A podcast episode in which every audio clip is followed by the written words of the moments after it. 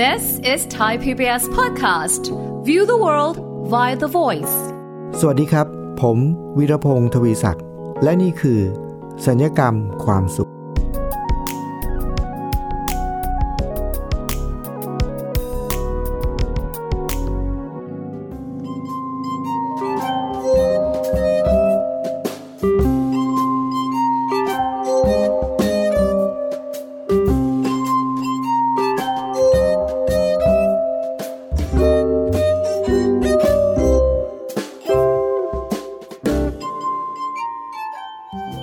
คุณผู้ฟังครับมันมีวลีอยู่วลีหนึ่งนะครับเป็นวลีที่ถ้าผมพูดแล้วเนี่ยผมเชื่อว่าคุณผู้ฟังหลายท่านก็คงจะงงๆว่ามันคืออะไรเป็นวลีที่เราไม่ค่อยได้ยินนะครับวลีที่ใกล้เคียงกันที่เราเคยได้ยินก็จะเป็นอีกแบบหนึ่งแต่วลีที่เราได้ยินแต่ไม่คุ้นเคยนะครับที่ผมจะแบ่งปันและชวนคุยวันนี้นะครับคือวลีที่พูดว่าความไม่น่าจะเป็นเห็นไหมครับคุณผู้ฟังคำว่าความไม่น่าจะเป็นนี่คุณผู้ฟังคุ้นหูไหมครับหรือว่าถ้าจะให้คุ้นหูมากกว่านะครับที่ใกล้เคียงกับวลีนี้นะน่าจะเป็นวลีที่ว่า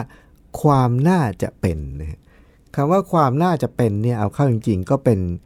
สมัยที่เราเรียนมันจะมีเรียนเรื่องนี้ด้วยนะครับเรื่องทฤษฎีเกี่ยวกับความน่าจะเป็นนะครับเขาก็จะสอนเรื่องความน่าจะเป็นการวิเคราะห์ข้อมูลอะไรต่างๆในเชิงสถิติในเชิงคณิตศาสตร์หรืออะไรก็ตามทีเนี่ยนะครับอันนี้ขออนุญาตที่จะข้ามไปนะไม่พูดถึงเรื่องนั้นแต่ว่าที่เราคุ้นหูคือคำว่าความน่าจะเป็นนะแต่วันนี้เนี่ยผมจะมาแบ่งปันหรือชวนพูดคุยเกี่ยวกับเรื่องของความไม่น่าจะเป็นครับสาเหตุก็เป็นเพราะว่าผมเกิดความรู้สึกบางอย่างคือมันมีเหตุการณ์เหตุการณ์หนึ่งเกิดขึ้นแล้วผมรู้สึกว่ามันไม่ได้ดั่งใจนะครับคือมันเป็นความที่เรารู้สึกว่ามันไม่น่าจะเป็นแบบนี้นะก็คืออะไรครับสิ่งที่มันเกิดขึ้นมันไม่ตรงกับใจเรามันไม่เป็นไปตามที่เราคิดเราก็เลยมีความรู้สึกว่ามันไม่น่าจะเป็นแบบนี้ความไม่น่าจะเป็นเนี่ยเพราะฉะนั้นพอพูดถึงความไม่น่าจะเป็นเนี่ยผมก็เลยรู้สึกว่ามันเป็นคำที่เราจะพูดหรือรู้สึกก็ต่อเมื่อมันมีบางสิ่งบางอย่างที่เกิดขึ้นแล้วมันไม่ตรงกับใจเราครับซึ่งเวลาที่สิ่งที่เกิดขึ้นไม่ตรงกับใจเราเนี่ยแน่นอนเลยครับคุณผู้ฟังมันจะทำให้เราขุ่นมัวแล้วเราไม่ชอบแน่ๆนะครับแต่ว่ามันมีเหตุการณ์เกิดขึ้นปุ๊บมันทำให้ผมเกิดการเรียนรู้ทันทีเลยครับว่าแล้วเวลาที่มันมีบางสิ่งบางอย่างที่มันเกิดขึ้นไม่ตรงกับใจเราคือมันเป็นความไม่น่าจะเป็นเนี่ยถ้าเป็นอย่างนั้นเราจะทำยังไงในฐานะที่เรากำลังพูดคุยกันในรายการสัญญกรรมความสุขใช่ไหมครับผมก็หาวิธีทันทีเลยครับว่าแล้วเราจะมีความสุขกับสถานการณ์ที่เราไม่พึงพอใจนี้ได้ยังไงนะครับเหตุการณ์ที่มันเกิดขึ้นก็มีว่าสิ่งหนึ่งที่ผมเคยเล่าในรายการแล้วก็คือผมชอบที่จะเอาพวกผลไม้หรืออาหารต่างๆเนี่ยไปใส่ตะกร้าแล้วแขวนไว้ที่ต้นไม้นะครับเพราะว่าบางทีผมก็ชอบเอาไปเลี้ยงพวกกระรอกมีถ้าเป็นกล้วยอะไรก็จะมีกระรอกมากินนะครับมีนกมากินอะไรต่างๆเหล่านี้ขนมปังที่เรากินไม่หมดอะไรเงี้ยผมก็จะ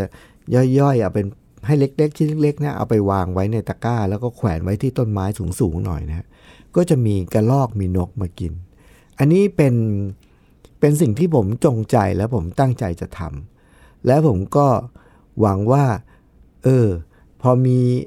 อาหารไปเลี้ยงมีกระรอกมามีนกมามันก็ทำให้เราเหมือนกับได้อยู่ในธรรมชาตินะครับเราก็ได้ชื่นชมสัตว์ในธรรมชาติมีกระรอกสวยงามมีนกมาร้องมีนกสวยๆมีนกหลากหลายสายพันธุ์แวะเวียนมากินอาหารที่เราที่เราวางเอาไว้นะครับอันนี้คือสิ่งที่ผมคาดหวังครับแล้วก็มันเป็นสิ่งที่มันน่าจะเป็นเป็นน่าจะเป็นตามนั้นแต่ว่าในที่สุดแล้วครับคุณผู้ฟังสิ่งที่ผมทำเนี่ยอยู่มาวันหนึ่งครับมันก็มีสิ่งที่ไม่น่าจะเป็นเกิดขึ้นครับคือมันไม่เป็นไปตามที่เราคาดหวังครับเพราะมันมีอยู่วันหนึ่งที่ผมเอากล้วยเอาผลไม้ต่างๆเอาขนมปังเอาคุกกี้อะไรต่างๆไปวางไว้เนี่ยสิ่งที่ไม่น่าจะเป็นเหนือความคาดหมายก็คือมีสัตว์ชนิดหนึ่งมากินครับ แต่ไม่ใช่กระรอกครับไม่ใช่กระรอกที่สวยงามแล้วก็ไม่ใช่นกแต่กลายเป็นสัตว์ชนิดหนึ่งที่เราไม่ได้ตั้งใจจะเลี้ยงเขาครับแล้วเราไม่ได้อยากเลี้ยงเขาด้วยแล้วเราเห็นตัวเขาเนี่ยเรารังเกียจเขาด้วยครับคุณผู้ฟังสิ่งมีชีวิตนั้นก็มีชื่อว่าหนูนะครับคุณผู้ฟังโอ้โหอันนี้แหละครับคุณผู้ฟังผมเจอสถานการณ์ที่ไม่น่าจะเป็นครับแล้วผมบอกว่าโอ้ทำยังไงดีนะตอนแรกนี่รู้สึกว่าพอเห็นอาหารที่เราเลี้ยงกระรอกเนี่ยเลี้ยงนกเนี่ยแล้วเราเห็นหนูมาเนี่ยครับคุณผู้ฟังบอกเลยว่าไม่แฮปปี้นะครับไม่พอใจมากเลยแล้วเราก็คิดวิธีเลยว่าเราจะจัดการไงกับมันนะครับเราจะปล่อยอย่างนี้ไม่ได้นะตอนแรกก็คิดอย่างนั้นครับเกิดความขุ่นมัวในใจแล้วเราก็มาคิดต่อว่าเอ๊ะถ้าเราจัดการนี่เราจะจัดการยังไงปกติเวลาที่ผมใช้ว่าถ้าผมเห็นว่ามันมีหนูหรืออะไรในละแวกในบ้านเนี่ยผมก็จะมีกรงเอาไว้ดักนะแต่ว่าไม่ได้ทำร้ายเป็นกรงที่ไม่ได้ทำร้ายสัตว์พอดักได้พอได้หนูมาผมก็จะไปปล่อยเอาไปปล่อยในทุ่งกว้างๆอะไรเงี้ยในในตามริมถนนที่มีทุ่งนาอะไรเงี้ยก็หวังเป็นความปรารถนาดีนะฮะเราคิดอย่างนั้นนะครับว่าเขาจะได้มีบ้านที่กว้างๆอยู่นะแล้วเขาก็จะได้ไม่ทำร้ายเราไม่ทำร้ายข้าวของเรา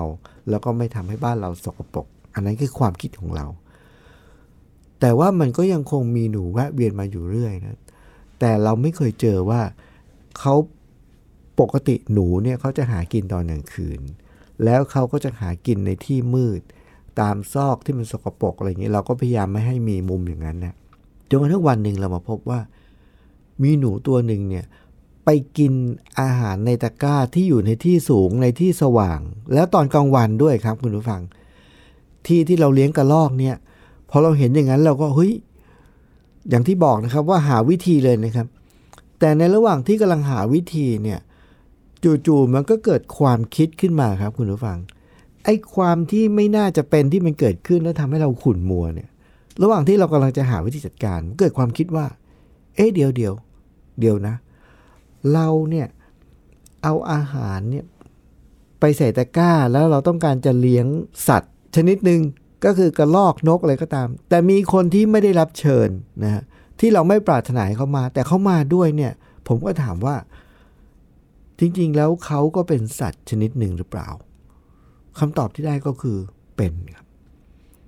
แล้วเราก็เลยเกิดความคิดว่าแล้วเขาเป็นสิ่งมีชีวิตชนิดหนึ่งเนี่ยเขาก็หิวด้วยหรือเปล่าคำตอบก็คือเออเขาก็หิวเหมือนกัน แล้วเขาก็ต้องกินอะไรหรือเปล่าเขาก็ต้องกินเหมือนกันนะเพียงแต่ว่าทัศนคติหรือมุมมองหรือความรู้สึกที่เรามีต่อเขาเนี่ยเราไม่ชอบเขาเรารังเกียจเขาเพราะเรามีทัศนคติว่าเขาสกปรกนะเขานำเชื้อโรคเราก็เลยรังเกียจเขาเราก็เลยไม่อยากให้เขามากินด้วยแล้วจากคำถาม สองถึงสาม คำถามที่ผมถามตัวเองนะครับว่าเขาก็เป็นสิ่งมีชีวิตใช่หรือไม่แล้วเขาก็หิวใช่หรือไม่แล้วเขาก็เกิดมาเขาก็มีวิถีชีวิตเป็นของเขามีเป้าหมายในชีวิตเป็นของเขาใช่หรือไม่คำตอบคือใช่หมดเลยครับคุณผู้ฟังแล้วผมก็เลยมาสู่คำถามอีกอันหนึ่งว่าแล้วถ้าอย่างนั้นเนี่ยเวลาที่มันมีอาหารอยู่ในตะกร้าแล้วเขาก็มากินเนี่ยเขาผิดตรงไหนเอาความจริงคือเขาก็ไม่ได้ผิดนะครับแล้วที่เราบอกว่าเรารู้สึกว่าเขาเป็นคนที่ไม่ได้รับเชิญเนี่ยก็ต้องบอกว่าเป็นอคติที่อยู่ในตัวเราล้วนๆนะที่เราเชิญเนี่ยเราเชิญเฉพาะนกเฉพาะกระรอกที่สวยงามเหรอเพราะเรารู้สึกว่าเขาสวยและเขาสะอาดเหรอแต่ในความเป็นจริงกระรอกและนกเหล่านั้นเราก็ไม่ได้เชิญนะเราก็เอาไปเลี้ยงว่าใครมาก็มาเพราะฉะนั้นเนี่ยใครที่หิวก็มากินนะและเขาเป็นสิ่งมีชีวิตคุณผู้ฟังเชื่อไหมครับว่าพอเราตั้งคำถามกับตัวเองแบบนี้แล้วเนี่ยมันทำให้เรารู้สึกว่าสิ่งที่เกิดขึ้นที่เราเรียกว่าความไม่น่าจะเป็นนะครับก็คือสิ่งที่เกิดขึ้นที่ไม่ได้ดั่งใจเราเนี่ยมันทำให้มันเบาลงนะคุณผู้ฟังเราไม่ได้แบกมันแล้วเราก็ลดความขุ่นมัวลดความไม่พึงพอใจลงไปได้เยอะนะครับแล้วหลังจากนั้นเนี่ยครับคุณผู้ฟัง พอเราอยู่กับมันสักระยะหนึ่งเราก็เห็นหนูก็มาเรื่อยๆแล้วทีนี้นะเราก็เริ่มเข้าใจเขาเริ่มเห็นใจเขาแล้วก็ตอนหลังนี้กลายเป็นว่าเราไม่ได้รังเกียจเขาแล้วครับคือพอเราเข้าใจว่าเขาเกิดมาที่เรารังเกียจเขาเพราะเขาเกิดมาแล้วเขาหากินในที่มืดแล้วเขาไปกัดสิ่งของโน่นนี่นั่นเพราะว่าก็เขาเป็นสิ่งมีชีวิตที่เกิดมาและเขามีเป้าหมายในชีวิตแบบนั้นเขามีวิถีชีวิตแบบนั้นเขาไม่ใช่กระรอกเขาไม่ได้อยู่บนต้นไม้แต่เขาเป็นหนูเขาอยู่ในที่มืดนะแล้วเขาก็เลยต้องเป็นอย่างนั้นทั้งหมดทั้งหลายทั้งมวลเนี่ยครับคุณผู้ฟังมันทำให้ตัวเราเองเนี่ยครับเผชิญหน้ากับสถานการณ์ของความไม่น่าจะเป็นที่เราไม่พึงพอใจตอนแรกเนี่ยแต่ตอนนี้พอเราเข้าใจความเป็นจริงต่างๆในชีวิตของสรรพสัตว์สรรพสิ่งแล้วเนี่ยโอ้โหคุณผู้ฟังครับมันทำให้เราเบามากเลยครับแล้วเราก็ไม่ได้แบกอะไรเลยครับแล้วเราก็มีความรู้สึกว่าพอเราเบาแล้วเนี่ยมันทำให้เกิดการเรียนรู้ว่าหนูเนี่ยที่เขาไปกัดอะไรต่างๆนานาเนี่ยก็เป็นเพราะว่าเขาหาของกินแล้วผมก็เกิดความเชื่อนะครับว่าถ้าเกิดว่าเราไปเลี้ยงแล้วหนูก็มากินนะเขาก็มีกินแล้วเขาก็อาจจะลดการไปกัดทำลายสิ่งของผมก็เชื่ออย่างนั้นและเขาก็จะไม่ทำร้ายทำลายเราอีกส่วนเรื่องที่เขาจะสกปรกนำเชื้อโรคถ้าเราไม่ได้ไปยุ่งเกี่ยวกับเขาก็เหมือนกับกระรอกกับนกที่มากินเราก็ไม่ได้ไปจับตัวเขาเราก็ไม่ได้อยู่ในที่เขาแล้วเราก็จัดให้เขาอยู่ในที่ที่แบบว่าเป็นเป็นเป็นสัตว์เป็นส่วนนะครับอยู่ในที่ของเขาเนี่ยเพราะฉะนั้นความสกปรกหรือการแพร่ระบาดของเชื้อโรคก็คงจะไม่น่าจะมีผลแล้วเราก็มีหน้าที่ทำความสะอาดบ้านในมุมต่างๆให้สะอาดเขาก็จะไม่ไปโซนนั้นอย่างนี้เป็นต้นนะครับคุณผู้ฟังครับคุณผู้ฟังเห็นไหมครับว่าสถานการณ์ที่ไม่น่าจะเป็นที่เราไม่พึงพอใจที่ทำให้เราขุ่นมัวถ้าเรามีวิธีคิดเรามีมุมมองที่ถูกต้องใจเราเองก็จะเบาแล้วเราก็จะไม่ขุ่นมัวแต่ว่าที่สำคัญครับคุณผู้ฟังสิ่งนี้เนี่ยมันทำให้ผมได้เกิดการเรียนรู้แล้วก็เชื่อมโยงไปสู่เรื่องของสิ่งมีชีวิตอีกชนิดหนึ่งครับที่หลายครั้งเราก็ไม่ชอบแล้วก็ทำให้เราขุ่นมัวเหมือนกันหลังจากนั้นเนี่ยพอเราได้เรียนรู้สิ่งนี้แล้วเราเอาความรู้นี้เอาทัศนคติมุมมองนี้มาใช้กับสถานการณ์ที่สองเนี่ยคุณผู้ฟังครับโอ้มันทำให้เราเบาแล้วก็สบายขึ้นไปอีกครับแต่ว่ามันคืออะไรเดี๋ยวเราพักฟังเพลงสักครู่นะครับคุณผู้ฟังแล้วเดี๋ยวเรามาพบกับความไม่น่าจะเป็นช่วงที่สองครับช่วงนี้เราพักฟังเพลงสักครู่ครับ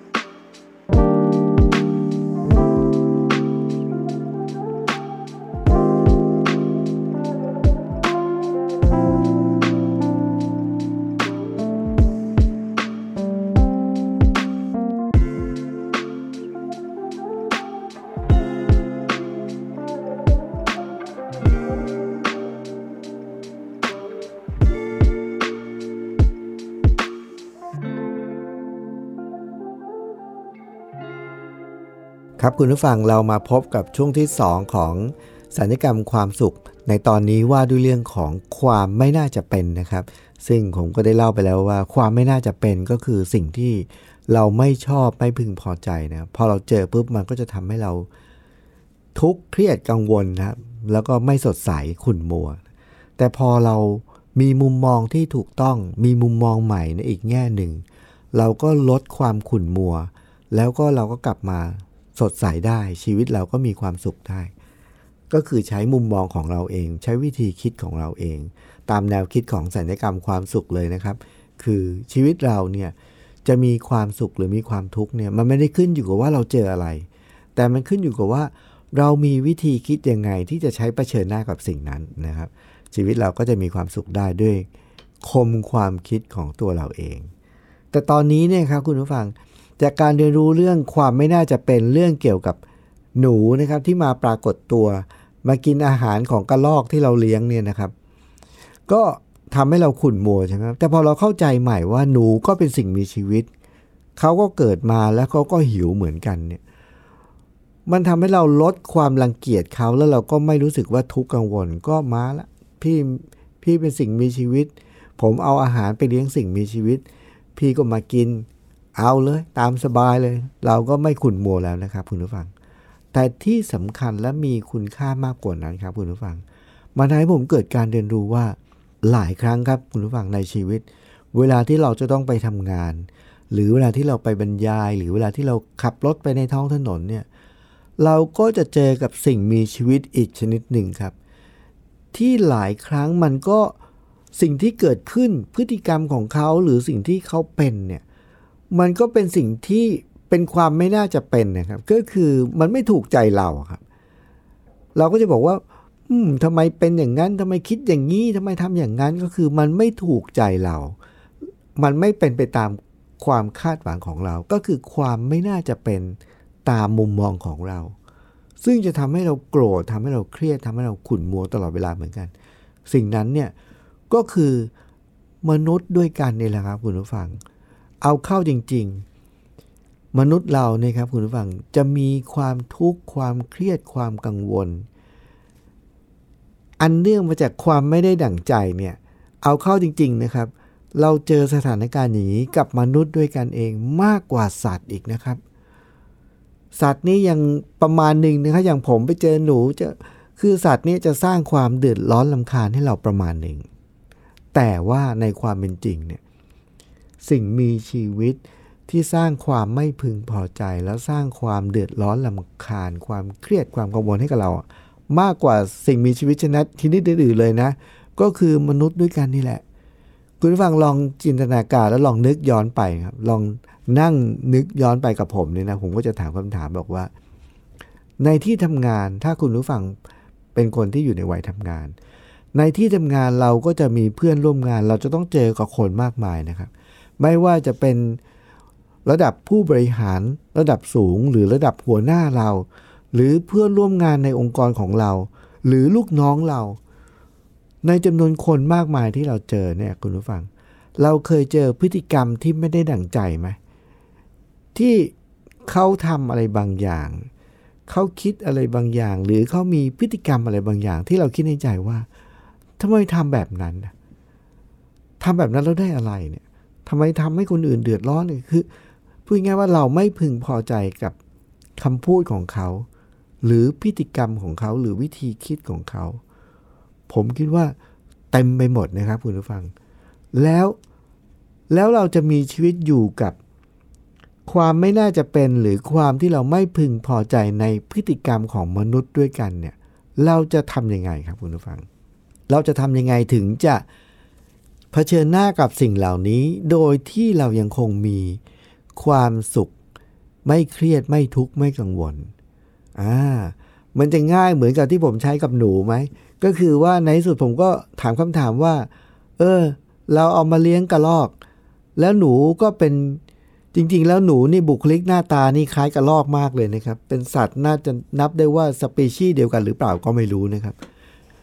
แล้วก็เขาก็เป็นสัตว์มีชีวิตเขาก็หิวเหมือนกันเนี่ยแล้วเราทำให้เราผ่อนคลายแล้วเราไม่กังวลเราไม่รังเกียจเขา แต่กับมนุษย์เนี่ยครับคุณผู้ฟังเราเจอบ่อยกว่าหนูแน่นอนอันที่หนึ่งนะอันที่สองทุกคนต้องเจอครับไม่ว่าจะเป็นเพื่อนร่วมงานหรือถ้าเป็นครูสมมติครูนะเราก็จะเจอผู้ปกครองที่ไม่ได้ดั่งใจเจอนักเรียนที่ไม่ได้ดั่งใจหรือถ้าเราเป็นผู้ปกครองเราก็จะเจอครูที่ไม่ได้ดั่งใจเจอลูกเราที่ไม่ได้ดั่งใจหรือเราเป็นนักเรียนเราก็จะเจอเพื่อนที่ไม่ได้ดั่งใจเจอครูที่ไม่ได้ดั่งใจเจอพ่อแม่ที่ไม่ได้ดั่งใจอู้เต็มไปหมดนะครับคุณผู้ฟังความไม่น่าจะเป็นนี่เกิดขึ้นในชีวิตของมนุษย์เนี่ยเรียกว่าแทบจะทุกฝีก้าวทุกลมหายใจเลยครับคุณผู้ฟังเพราะฉะนั้นผมคิดว่าถ้าเราจัดการกับอารมณ์ความรู้สึกแบบนี้ได้นะครับโอ้จะเป็นการทำศัลยกรรมความสุขครั้งยิ่งใหญ่เรื่องหนึ่งก็ได้นะครับคุณผู้ฟังจะทำให้ชีวิตเราที่เดินไปเนี่ยไม่ว่าเราจะเจอกับคนที่เราไม่ชอบไม่พึงพอใจแต่เราจะยังคงสดใสได้คำถามคือทำยังไงครับถ้าผมจะมาถอดการเรียนรู้นี้จากการเรียนรู้ที่ผมเกิดจากหนูที่มากินอาหารกระรอกนะวิธีก็คือว่าข้อแรกนะครับคุณผู้ฟังเราจะต้องเข้าใจเขาในแบบที่เขาเป็นโดยที่ไม่ได้คาดหวังว่าจะไปเปลี่ยนแปลงอะไรเขาเลยนะครับเขาเป็นในสิ่งที่เขาเป็นปกติถ้าเราไม่พึงพอใจอะไรก็ตามเนี่ยความคิดแวบแรกที่เข้ามาเนี่ยเรามักจะอยากจะเปลี่ยนแปลงสิ่งนั้นเสมอครับแล้วถ้าเราต้องการที่จะเราเจอคนคนหนึ่งมีพฤติกรรมแบบหนึ่งแล้วเรารู้สึกว่ามันจะดีกว่านี้ถ้าเกิดเขาเปลี่ยนพฤติกรรมเนี่ยเพราะฉะนั้นมนุษย์เราส่วนใหญ่เนี่ยคาดหวังว่าจะไปเปลี่ยนแปลงคนอื่นเสมอครับซึ่งในความเป็นจริงแล้วครับคุณผู้ฟังการเปลี่ยนแปลงคนอื่นเนี่ยเราแทบจะไม่สามารถเปลี่ยนแปลงพฤติกรรมเขาได้เลยนะแล้วก็ไม่ได้หน้าที่ของเราที่จะเปลี่ยนด้วยแล้วถ้าเราไปบังคับถ้าเราจะบังคับให้ใครสักคนหนึ่งเปลี่ยนแปลงพฤติกรรมนะครับเขาอาจจะเปลี่ยนก็ได้ถ้าเรามีอำนาจเหนือเขาแต่การเปลี่ยนแปลงนั้นจะไม่ถาวรครับยกตัวอย่างเช่นหัวหน้าถ้าไม่พึงพอใจพฤติกรรมลูกน้องก็ใช้อำนาจที่มีสั่งการเลยครับนับจากวันนี้เป็นต้นไปคุณห้ามทำแบบนี้หนึ่ง สอง สาม สี่ครับถ้าเรามีอำนาจเพียงพอแล้วเรามีอำนาจเหนือเขาเพียงพอเขาจะหยุดครับแต่เมื่อไหร่ก็ตามที่เราไม่อยู่หรือไม่อยู่ในสายตาเขาเขาจะกลับมาเป็นเหมือนเดิมครับเพราะฉะนั้นมันมันแทบทำไม่ได้เลยครับแต่วิธีที่ผมใช้กับหนูก็คือว่าผมไม่ได้คาดหวังที่จะไปเปลี่ยนแปลงหนูเลยครับแต่ว่าผมรู้สึกว่ามีใจเบาสบายขึ้นเพราะผมเปลี่ยนแปลงทัศนคติและมุมมองของตัวเราเองที่มีต่อหนูครับคือเราเข้าใจว่าเขาเป็นแบบนั้นหนูเกิดมาเป็นหนูครับหนูก็จะไม่อยู่บนต้นไม้หนูก็จะอยู่ในมุมมืดในซอกในหลืบพอเขาอยู่ในที่เหล่านั้นที่พื้นดินในที่รกๆนี้ตัวเขาก็ต้องสกปรกเป็นธรรมดาอย่างนี้เป็นต้นพอเราเข้าใจแบบนี้ปุ๊บเราก็จะไม่ต้องไปเปลี่ยนแปลงเขาแต่ว่าเกิดการเปลี่ยนแปลงจากข้างในเราเองเพราะฉะนั้นผมก็เลยพบว่าเวลาที่เราเจอกับคนที่เราไม่พึงพอใจนะครับอย่างแรกที่เรามนุษย์ทั่วไปอย่างแรกคืออยากจะไปเปลี่ยนแปลงเขาให้ได้ดั่งใจเราซึ่งสิ่งนั้นไม่เคยเกิดขึ้นเพราะฉะนั้นเราจึง